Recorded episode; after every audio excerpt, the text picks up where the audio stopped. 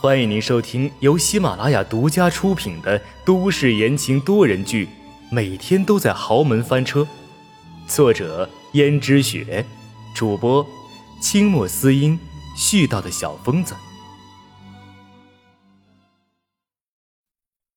第二十九章，盯上他。毕竟现在江家只有江逸轩一个人已经结婚了，阎洛北的婚事还没有影子。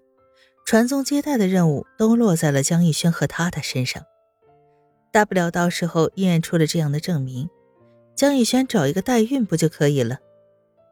温思思又想着，江如雪早就已经盯上他，如果这件事情还得不到妥善的处理话，迟早会是一个定时炸弹，而且这个定时炸弹还不知道什么时候会爆炸。面对未知的危险，温思思觉得。还不如这样快刀斩乱麻的好。于是温思思说：“好吧，那就这么办吧。”为什么？为什么你宁愿自毁在江家的名声，说自己不能生，都不愿意跟我生孩子？江逸轩，我们之前不是说好的吗？我是绝对不会给你生孩子的，也绝对不会让你碰我，绝对不会，除非你想违反协议。江逸轩的心中有那么一股冲动，那就违反那个协议好了。但是最后他还是没有付诸于行动。再怎么说，他还是有几分理智。于是克制了一下，道：“好，明天我暗中去联系医院。这件事情不好办，可能要等几天。到时候你做好准备。”温思思点点头说：“你放心吧，这件事情我最拿手了。”不过就是装作自己不能生育的样子吗？这点事儿他还是做得出来的。再加上他的心中藏了这么多事儿，到时候肯定装得特别像。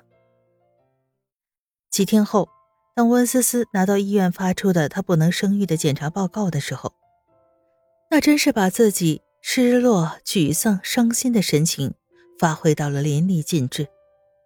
所有江家的人都知道。江逸轩娶了一个不能生育的女人，温思思是没有生育能力的。而江如雪气急败坏的质问江逸轩：“温思思怎么可能没有生育能力？你确定她在跟你结婚之前没有跟任何男人乱搞？如果没有跟男人乱搞的话，她怎么会连孩子都生不出来？搞了半天，他们家竟然娶了一个连母鸡都不如的女人。”母鸡至少还会下个蛋，可温思思这个女人占着江家少奶奶的位置，连个孩子都生不出。现在这个节骨眼上，她又不能对温思思做什么，江家也不能主动和温思思离婚。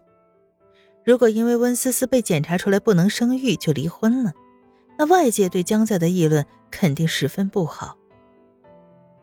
但是温思思的这个状况也不好。自从温思思拿着自己不能生育的检查报告回到了江家，江家所有人看她的脸色都变了。温思思知道，她面对的是一群人的发难，包括江如雪和其他人。温思思已经做好了应对之策。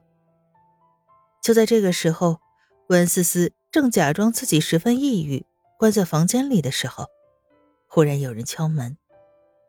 温思思以为是来给自己送饭的。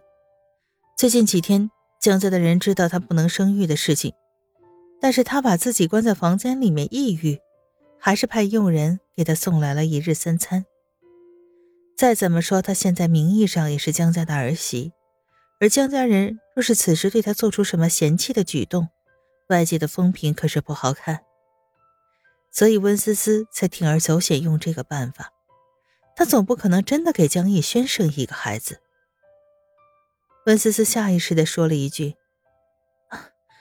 把饭放在门口就好，谢谢了。”可是转眼看了看天色，好像午饭刚刚送过，现在还不到吃晚饭的时候，天色尚早。于是，就打开门的他，知道现在必定是蓬头垢面，十分憔悴，而且眼眶也是红的。温思思可不是因为自己不能生育的事而哭，而是想起了自己的姐姐，所以才哭得眼眶都红了。她心中更加下意识的觉得，她一定要给姐姐报仇，了解姐姐当初为什么会死。江家佣人道：“少奶奶，老爷他让你去他书房一趟。”温思思心中想着，该来的还是来了，她就知道江家老爷子那么看重传宗接代的事儿，知道他不能生育，怎么也不可能轻易的放过他。温思思忙道：“好，我收拾一下就去。”佣人看了看温思思的样子，头发蓬乱，脸色苍白，眼眶鼻子都是红的，身上更是邋遢的套着一件宽大的睡衣。这样子让江家老爷子看见确实不好，于是便道：“好，少奶奶，那你等一下一定要记得上去。”让老爷子等久了会不高兴的。温思思点点头，江家老爷子是有绝对权威的，怎么可能让他老人家等着？于是温思思关上门之后，把头发稍微梳顺了一点，随便换了件衣服，走了上去。先看见的是书房的门虚掩着，温思思轻轻的敲了敲门，听见里面江家老爷子沉稳的声音道：“进来吧。”温思思轻轻的推开了门，看见书房里坐着的不仅是江家老爷子，还有江如雪。江如雪正在用她的手给江家老爷子按摩着。江如雪像是没有看见温思思走进来似的，对着江家老爷子温柔一笑，道：“爸，您觉得这个力道还合适吗？说起来，您年龄已经很大了。”这整天坐在书房里看书，那怎么行啊？我就应该早一点这样来给您按摩，疏松一下骨骼。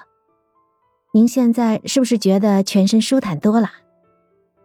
江家老爷子此时正坐在椅子上闭目养神，听见江如雪的话，嗯了一声，道：“如雪，你是个有孝心的，放心吧，你对我的心意，我都看在眼里。”记在心里，爸，这点小事不是我应该做的吗？不需要您记得什么。更何况，作为后辈孝敬长辈是应该的。从你进入江家这么多年，我知道你是一个懂礼数、懂规矩、又孝顺的好女人。可惜，可惜了。爸，从前的事情就不用再说了。现在我们江家不是越来越好了吗？如雪，虽然从前的时候我有些质疑你的能力，但是现在看你把家里打理的井井有条，我也就放心了。听众朋友们，本集播讲完毕，感谢您的收听。